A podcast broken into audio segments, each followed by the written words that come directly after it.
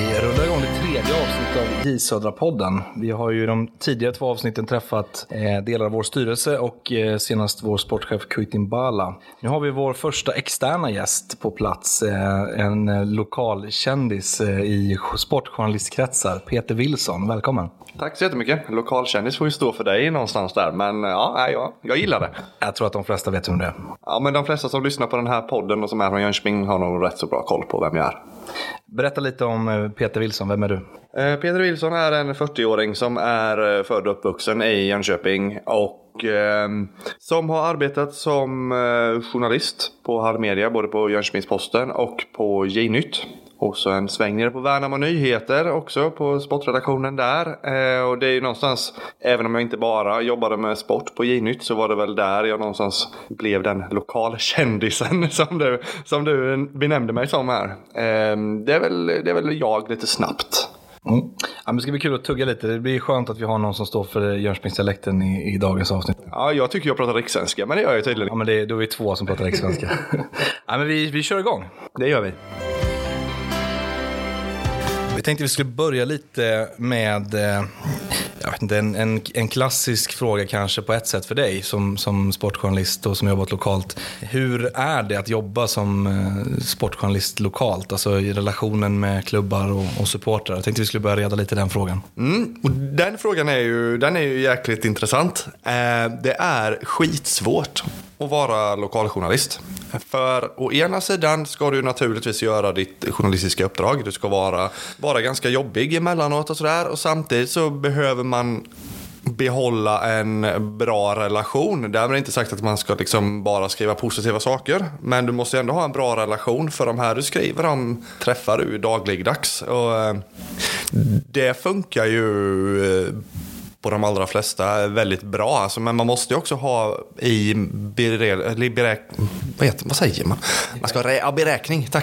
beräkning att om jag slaktar J Södra efter en match och jag tycker att tränaren har gjort på tok för sena byten, han har inte gjort några byten eller vad det nu är, och jag slaktar honom i en krönika, dagen efter ska jag ner till den här J Södra träningen, se honom i ögonen och kanske snacka om nästa match eller om matchen som var igår och så vidare. Och då vill jag också till att man kan liksom inte bli för flyktig i sin slakt, utan man måste kunna vara ganska konkret i vad man tycker är fel för att någonstans hålla upp sitt eget anseende och för att kunna hålla en vettig relation. För den dagen det blir en silencio stampa, det är ju inte, det har jag ju råkat ut för här i bygden, och det blir ju inte bra för någon. Har du råkat ut av oss? Jag har inte råkat ut för det av Jönköping Södra. Däremot en annan fotbollsklubb här i stan som blev lite irriterad efter en krönika jag skrev, och de hade inte nämnt någonting om den här silencio-stampan för mig, men det blev jag ju varse när jag veckan efter ringde upp en spelare och började snacka lite, och vi småpratade lite som man gör, och sen så när jag började ställa frågor så säger han bara, alltså nu blir det lite jobbigt här för jag får inte prata med dig. Ja, då blir det lite märklig stämning. Så. Men det löste sig. Ja, det kan man förstå. Jag sitter själv lite i motsatta situationen, för det är klart att man i olika roller i en förening har mycket relationer med journalister. Och det är ju ständigt en avvägning, för att någonstans så lever vi ett symbiosförhållande. Absolut. Och vi har nytta av er och ni har nytta av oss.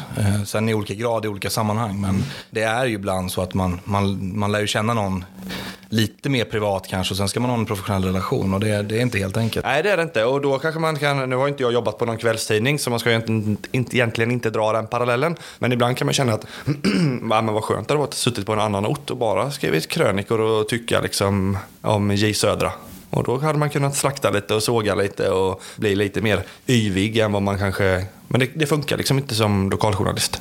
Och samtidigt är det ju det som är charmen i lokaljournalistiken, att vi, alltså, ni är nära oss och man får någonstans ett ömstigt utbyte liksom hela tiden, och det är inte kvällstidsjournalistik som du säger. Och jag lovar att den dagen det blir det, då tror jag att då kan det nog bli större risker för en silencio-stampa. Jag tror ju att en lokaljournalistiken ska ju inte sträva efter att bli för mycket åt kvällstidningshållet heller. Nu ska vi inte säga att kvällstidningarna bara är dåliga. De gör ju skitmycket bra saker naturligtvis. Men som lokaljournalist så ska man nog inte sträva efter att bli för mycket klickjagare heller. Även om det ibland tenderar att bli det, såklart. Vi går vidare lite när om vi pratar om relationer med spelarna i de olika klubbarna. Vi kan ju ta Gisore som exempel. Ja. Hur är relationen där och liksom hur funkar symbiosen i det avseendet? Jag tycker nog att jag med de allra flesta hade en bra relation. Så tillvida att jag liksom, de var lätta och smidiga att få kontakt med. Det är ganska sällan de svarar direkt när man ringer. Så det kommer man ha klart för sig. Men å andra sidan så fort du har lagt på och man märker att de kommer till telefonsvararen så skickar man ett sms. Tjena, kan du ringa mig? Och då ringer de upp efter en liten stund. Så väldigt bra att ha att göra med.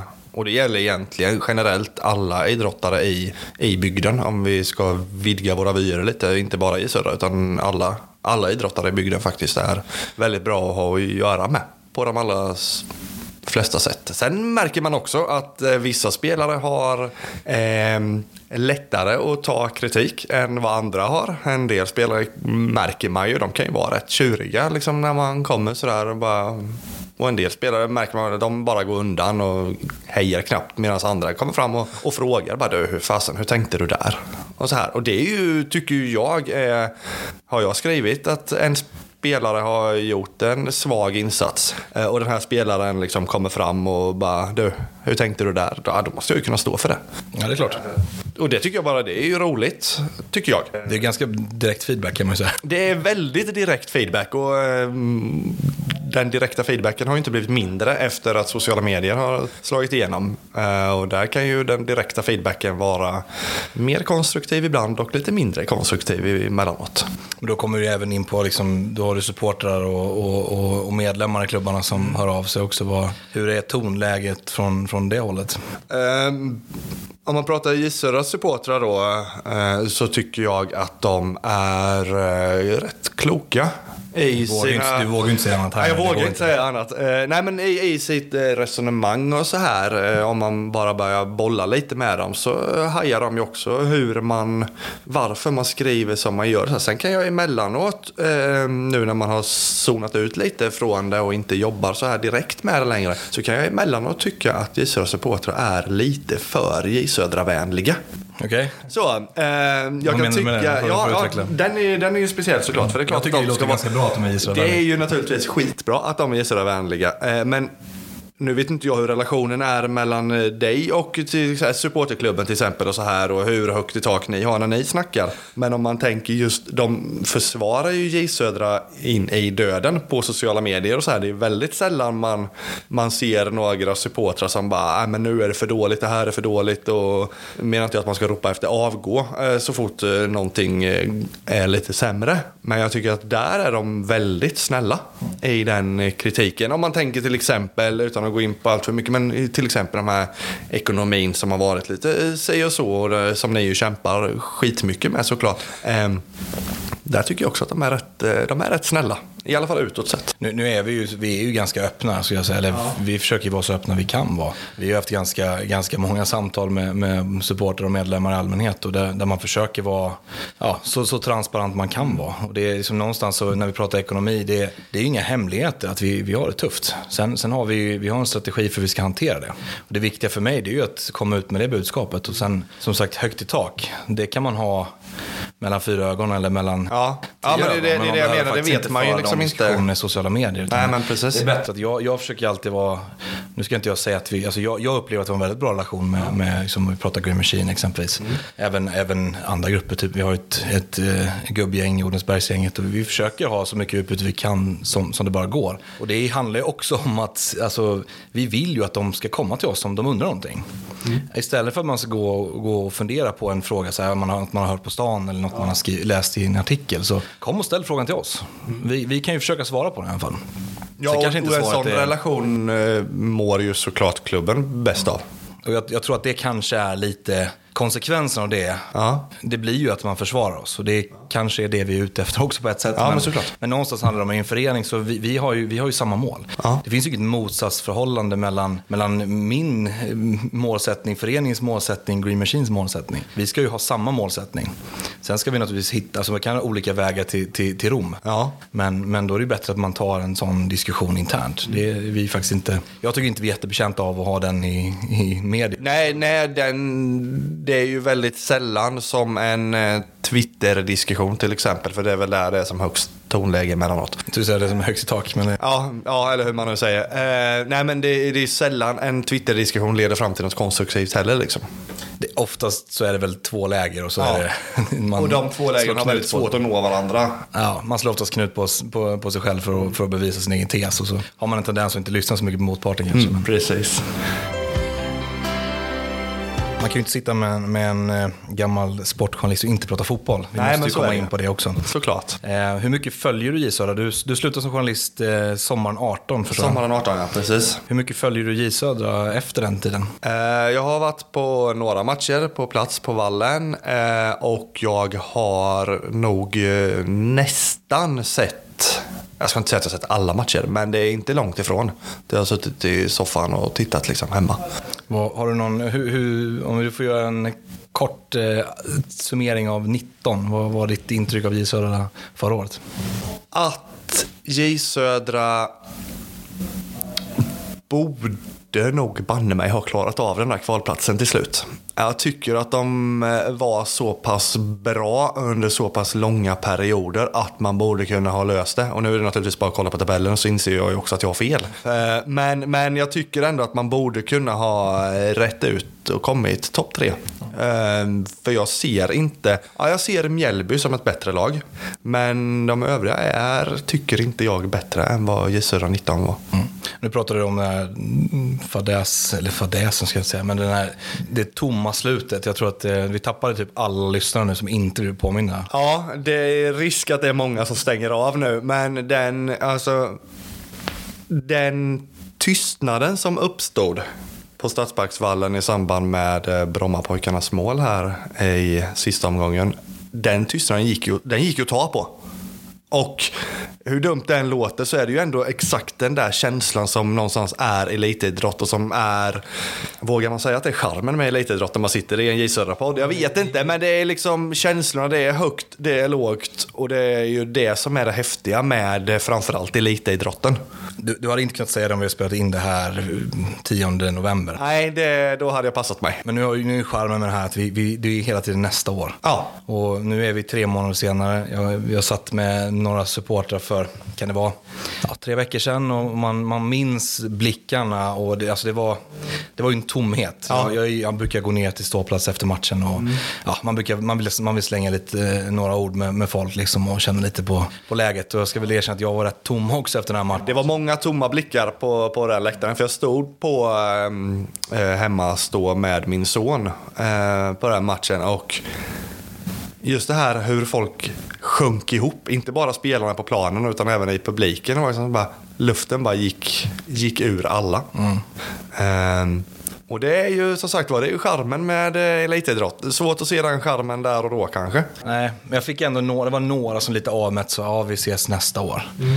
Men sen kom man fram i mitten av januari, eller lite senare där, men vi hade ju Norrby sista januari var det. Mm. Och då sitter man och man träffar några veckan innan, och man har det här i minnet ganska så färskt ändå liksom, och så får man ändå det här, men fan, man skulle åka till Borås och kolla på en träningsmatch mot Norrby. Och det är ju det fantastiska med det här. Alltså det är ju jävligt tacksamt. Man får kanske, man får passa sig med svordomar, men det kommer ibland. Det är ju extremt tacksamt för oss som jobbar med det. Ja.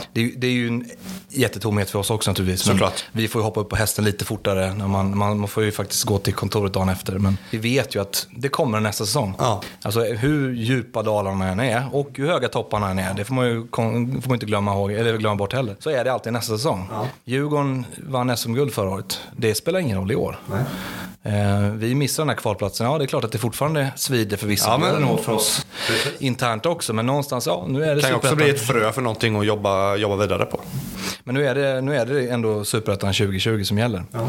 Och då kan vi komma osökt in på 2020. Nu har du ett år utan journalistisk gärning. Ja.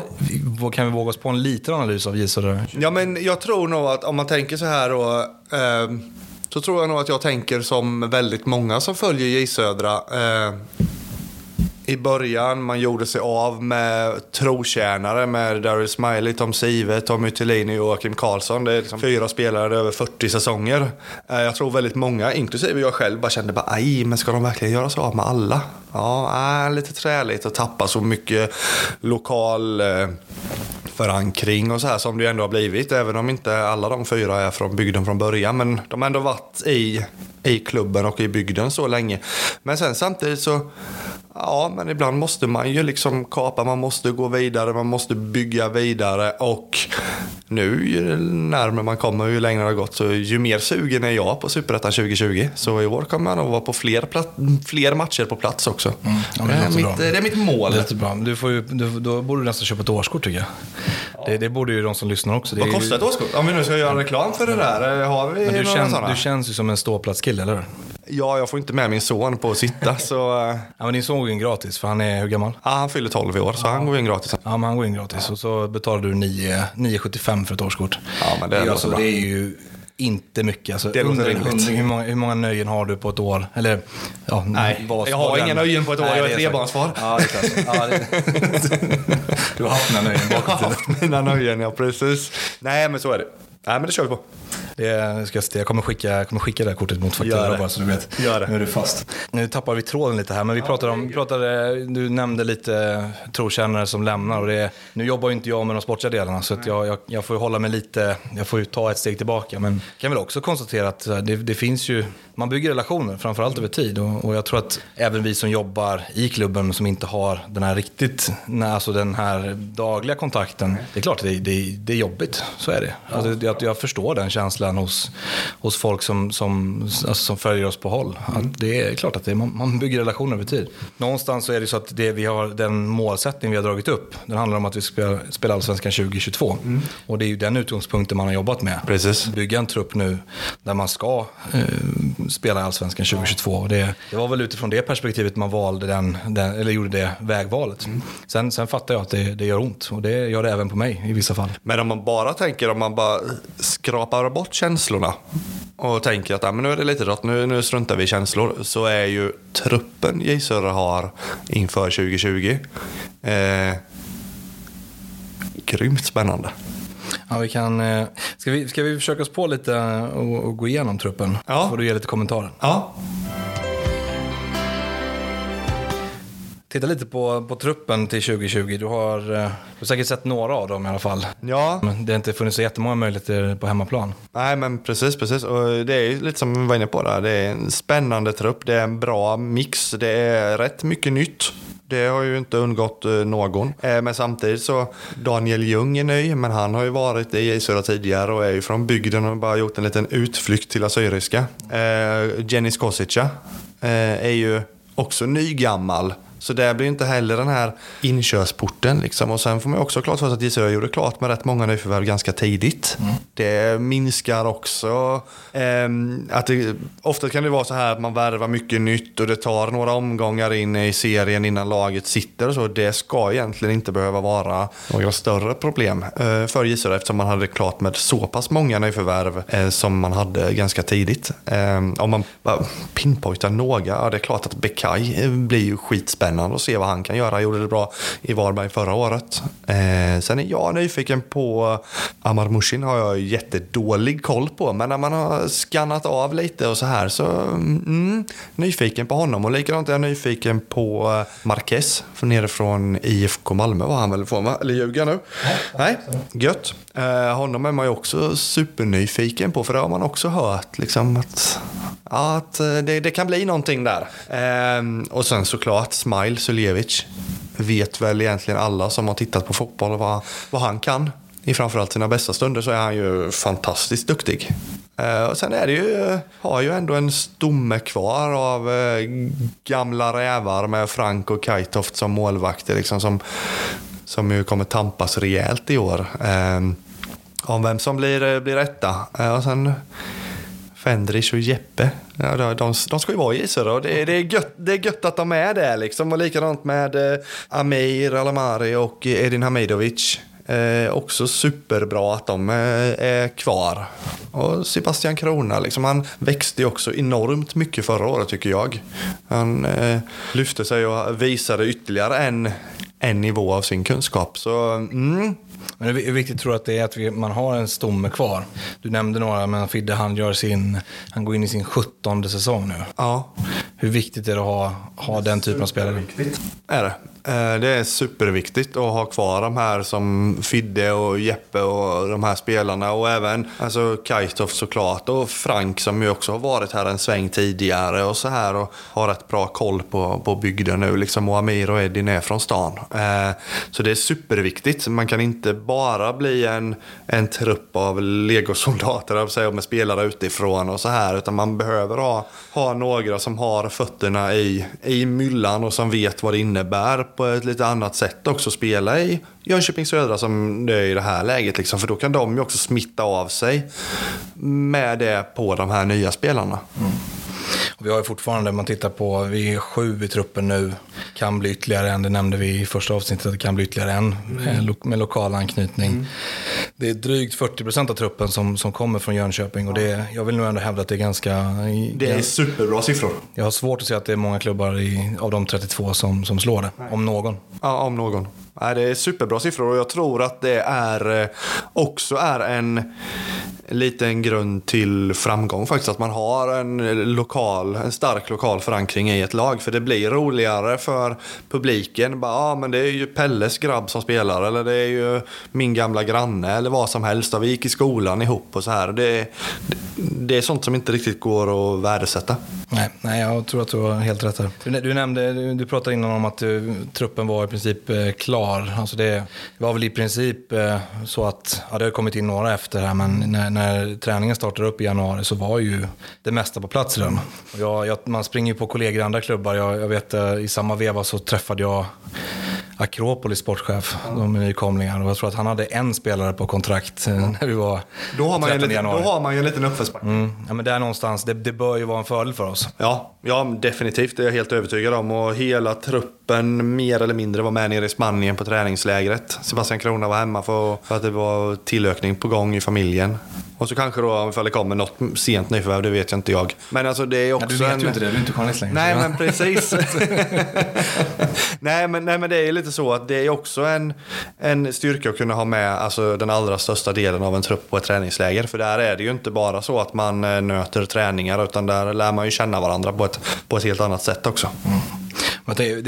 Vi kom in på lite med rykten här. Alltså jag vill nog hävda att nu är det en liten känga till dina kollegor idag, men du var nog rätt så mycket mer träffsäker i dina rykten mot vad man är idag. Ja, jag kan nog tyvärr inte säga emot dig där. Nej, men så är det nog, och det är lite synd kan jag tycka, eftersom jag tycker att det är väldigt roligt med de här ryktena och så här, och jag håller ju inte riktigt med, kan jag säga, men... Nej, det kan jag förstå att det kanske var lite... Ja, jag ska nyansera det, för det är bra med rykten. Alltså det tror jag att de flesta klubbar tycker. Det är gott med snacket liksom. Men för mig är det ju viktigt att inte alla rykten stämmer. Ja. Och som det har varit i år, kanske även förra året, så säg att 3 av 10 rykten var rätt. Och då tycker jag att det är en bra nivå. Ja. För då vet man inte riktigt vad stämmer inte. Nej. Men du hade nog någon period där du var nästan 100%, och då blev jag lite orolig faktiskt. Ja.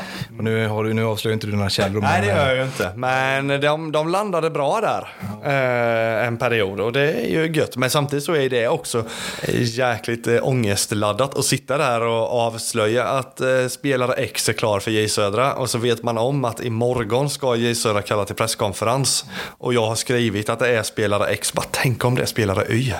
Alltså, det är jobbigt. Ja, men det är någon gång kanske man planterar någonting. Ja, men precis. Nej, men vi förstår att det är alltså, rykten kommer ju från många håll liksom, och det finns ofta andra människor som har ett instrument av att det kommer ut någonting. Ja. Jag förstår att det är ju inte så att det är inte så att vi skickar ett SMS till en journalist och säger att nu är den här killen klar. Nej. Vi vill ju självklart göra det själva, men vi inser också att det finns agenter, och det finns spelare, och det finns lagkamrater, och det finns familj. Ja. Det behöver inte heller vara medvetet. Jag tror att många gånger så kanske man läcker någonting inom stationstecken av... Ja, man tänker inte på det riktigt. Nej. Det är lite den här klassiska att liksom, jag litar på dig men jag litar inte på dem du berättar. Nej. Och det är mycket kommer nog fram. Ja men så är det ju. Att det kommer fram diverse konstiga bakvägar och grejer. Mm. Men jag minns en gång en spelare som J Södra värvade och jag avslöjade att han var klar. Och så ringde jag upp spelaren för jag fixade hans nummer och så här. Och han liksom jättetrevlig och bara, jag sitter ju i bilen upp till Jönköping här nu och så här. Jag bara, ja men sweet, då kunde jag bocka för den. Och vi pratade vidare och så här och jag bara, ja men då syns vi om någon timme då när presskonferensen är. Han bara, ja men du, är det kaffe på presskonferensen eller? Och jag bara, ja jo det är det nog. Ja hoppas det är en riktigt god bulle till också. Jag tänkte, vad är detta? Okej, ja jo det får man väl hoppas. Det brukar de vara lite snåla mig så då skojar jag så här då. Och så la jag på och så började jag prata med mina kollegor. Bara, det här var jädrigt. Det verkar vara en mycket lurig gubbe de har värvat nu i Södra och så här. Och sen när presskonferensen var det mycket riktigt den här spelaren och så där. Och så pratade man gör de här individuella intervjuerna efteråt och så här. Och jag bara, så började vi prata och han bara, gick du på att det var jag eller? Jag bara, va? Ja, det är klart jag gjorde. Det var ju min agent. Jag satt ju bredvid och skrattade. Så ja, så kan det vara emellanåt. Ja, jag vet det finns några situationer där man har utgett sig för att vara någon annan i olika sammanhang. Det är telefonmöten och sådär kan ju funka. Ja, det kan ju funka. Testade några gånger. Jag vet vi hade något spelordningsmöte en gång där det var inte den personen som var på officiellt plats som höll i mötet, men det men det så kan man väl få göra ibland. Ja, det är klart man får. Vi rullar vidare. Mm. Tänkte vi fortsätter lite på samma tema och pratar om det här rykten kontra spelarpresentationer. Vi har för några år sedan så hade vi i princip presskonferenser i samtliga nyförvärv. Mm. Jag tror även vi hade det ibland vid kontraktsförlängningar och så här. Men på senare år så har vi valt att göra gå lite en annan väg och kanske ha lite mer information från egna kanaler. Mm. Och det ska vara helt ärligt så handlar det ju en hel del om att det faktiskt det kommer när ryktena kommer ut så tappar ju vårt innehåll, alltså vårt content ett värde. Såklart. Och liksom någonstans, vi vill ju hitta ett läge där man både kan tillhandahålla bra information till media men ändå få möjligheten att släppa i alla fall nyheterna samtidigt som media. Hur känner du inför det här? Finns det något optimalt upplägg ut journalistiskt? Nej, men jag tror nog att alltså, det är klart att det är väldigt bra. Det behöver absolut inte vara presskonferens på varenda spelare.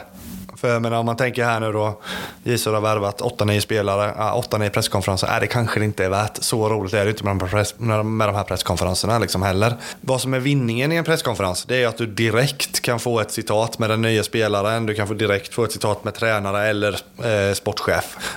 Du har ju den närheten där och du kan fixa bra bilder direkt och så vidare. Va? Men där får man ju också väga, liksom, är det verkligen värt? Är det värt det att behöva åka iväg för att göra en presskonferens där man kanske redan då dessutom har avslöjat vem det är som kommer vara på den här presskonferensen, för då tappar ju presskonferensen tappar ju lite i värde också om alla inblandade vet vem det är som kommer sitta på podiet.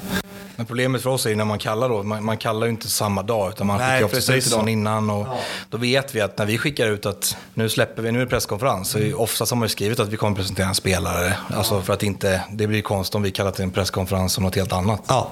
Men då blir det så fort vi skickar ut det här så sätts ju arbetet igång. Ja, då sätts ju det jobbet igång med att luska. Ja. För då ska ju du vara för din kollega på tidningen i samma hus förvisso kanske, men ändå en konkurrent. Jo, men där vill man ju vara före. Det vet jag ju, det var ju det som drev mig mångt och mycket, det var ju att få vara före IP. Mm. Så är det ju. Och då har vi testat att skicka ut det senare och då får vi ju kritik för det. Alltså det är svårt att hitta rätt nivå. Ja. Det vi gjort på slutet nu, då har vi ju passat på, när vi väl har själva, alltså när allting är klart, läkarundersökningar och kontraktsskrivningar, så har vi ringt några journalister och sagt att kom ner. Ja. Och så har vi gjort liksom ett lite gentleman's agreement att vi kommer släppa det här den här tiden. Ja, just det, ja. Och vi är beredda att hålla det tills, så att ni kan få publicera samtidigt. Mm. Det är ju en väg att gå, men det är också lite det är inte optimalt heller, känner jag. Nej, det är det ju inte. Och jag kan tycka att det är vissa, men det är väl egentligen lägg upp det på er kanal. Mm. En ny spelare liksom. Nu har spelare X skrivit på 3-årskontrakt. Så, och så med citat från spelarna. Men vad som är viktigt om man gör det är ju att spelaren i fråga är införstådd med att media gärna vill prata. För man vill, ja, i första läget kan man ju naturligtvis ta citatet från hemsidan. Men sen vill man ju gärna bygga på det lite liksom så här. Så vad man får göra om man väljer att skicka ut på hemsidan och skicka ut som pressmeddelande, det är att man gör spelare, sportchef, tränare redo liksom att nu får ni liksom vara beredda på att media ringer. Mm. Så, för det är ju, vet jag ju av egen erfarenhet, det är ganska frustrerande om man får ett pressmeddelande om att en spelare är klar eller vad som helst och så får man inte tag på spelaren eller tränaren eller sportchefen, då kan man ju bli lite irriterad. Ja, det förstår jag. Det är väl det som är det viktiga om man väljer att inte ha presskonferens. Mm. För vinningen med presskonferens som sagt var, det är ju att om man tänker då för spelare, ledare och sportchef, alltså, de får ju allting översökat på en halvtimme. Mm. Så om man ska vara lite krass. Mm. Ja, så är det. Men jag märker ju också när man har, nu ska jag inte peka på dig eller peka på tidningar lokalt heller, men man märker ju att det finns ju, alltså, i och med att tempot i journalistiken går upp, ja, eller blir snabbare och snabbare. När vi publicerar någonting och vi publicerar citat och lite mer ingående, ja, då är det ju ganska ofta copy-paste. Ja.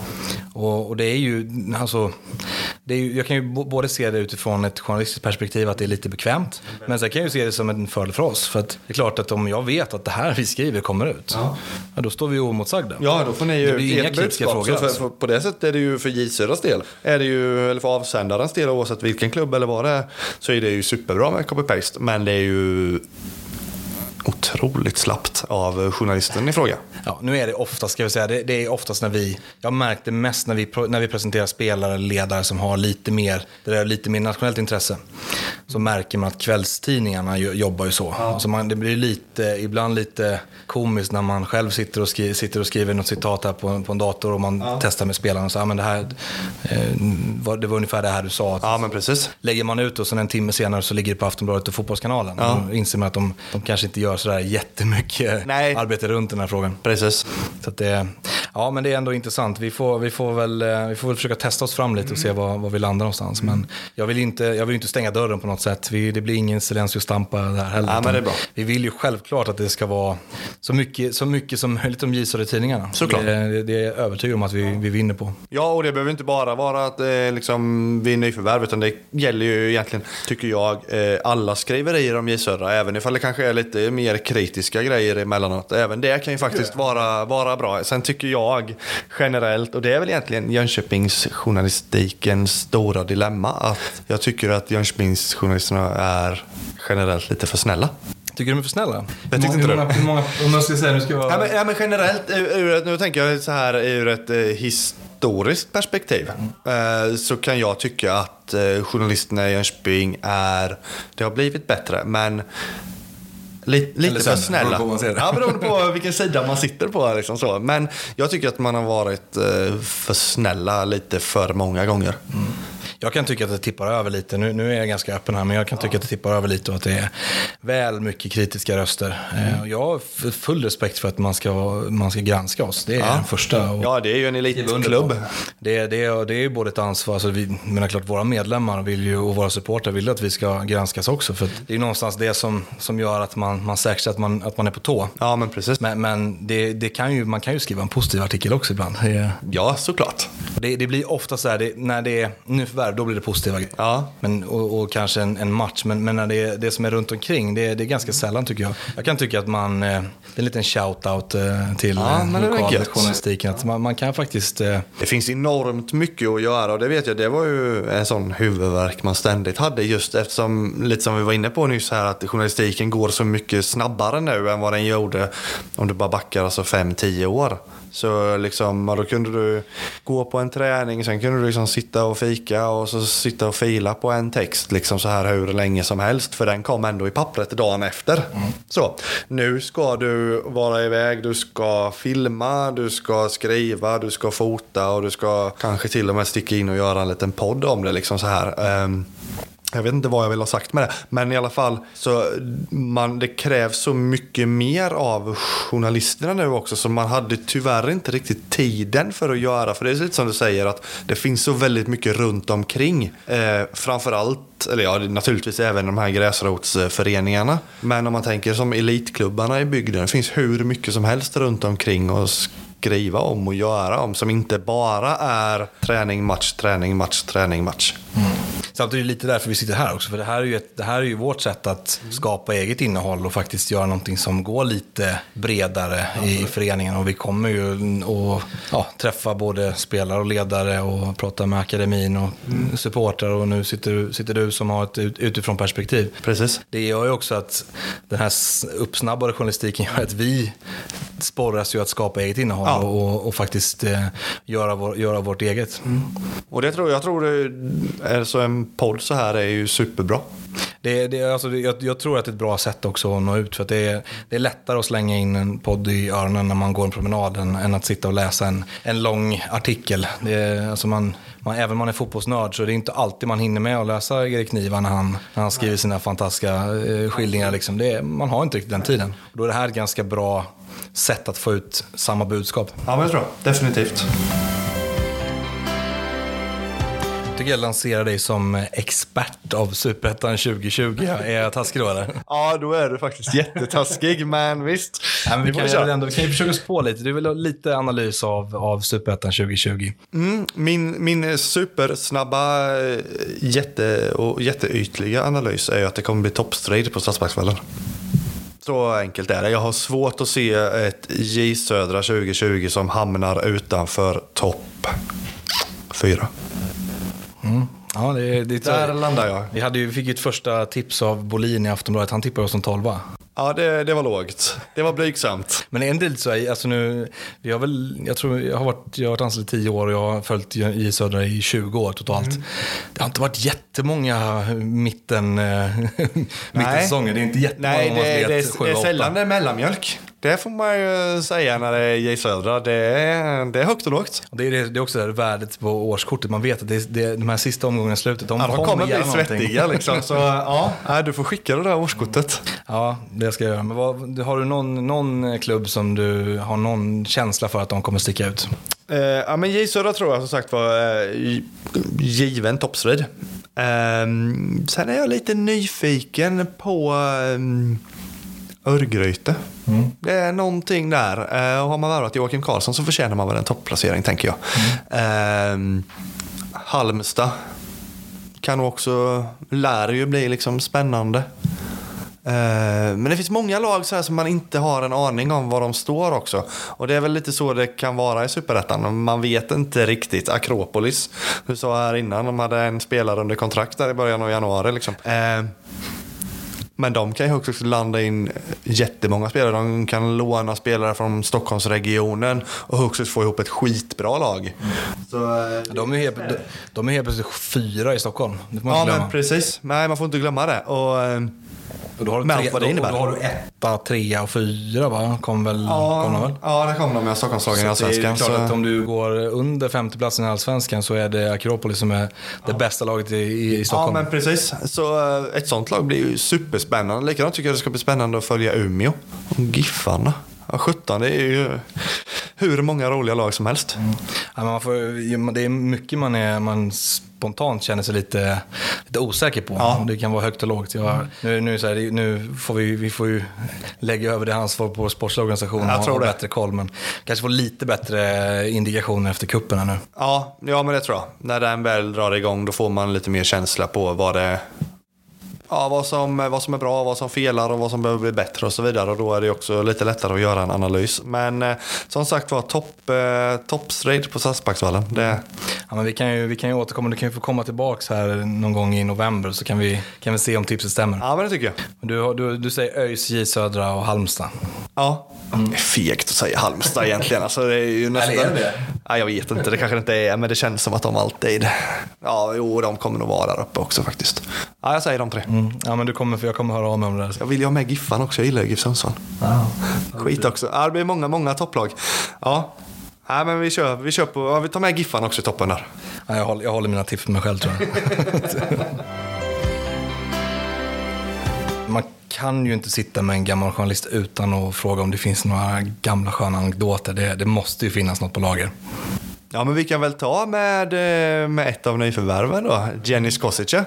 Från tiden jag jobbade nere i Värnamo på Värnamo Nyheter så fick jag ju då det får man nästan säga, äran faktiskt att följa det i IFK Värnamo när de här ungtupparna med Caušić, Simon Thern, Viktor Claesson, Josef Baffo, Loret Sadik, hela det gänget kom fram och var i samma grupp. Det var ju skithäftigt, och tränare var ju Jonas Thern, och det är nog enda gången jag har varit riktigt nervös inför en intervju. Mm. Det var när jag skulle prata med Jonas Thern första gången. Det var coolt, det var stort för mig. Pontus. Ja, men precis. Han har ju lite meriter, och så har han dessutom spelat i Napoli som ju är mitt gäng. Så ja, det var häftigt. Men jag minns när jag skulle ringa till Jennys. Han kanske kommer bli vansinnig när jag berättar detta. Vi får hoppas att han lyssnar på detta. Ganska snäll. Ja, han är väldigt, väldigt snäll.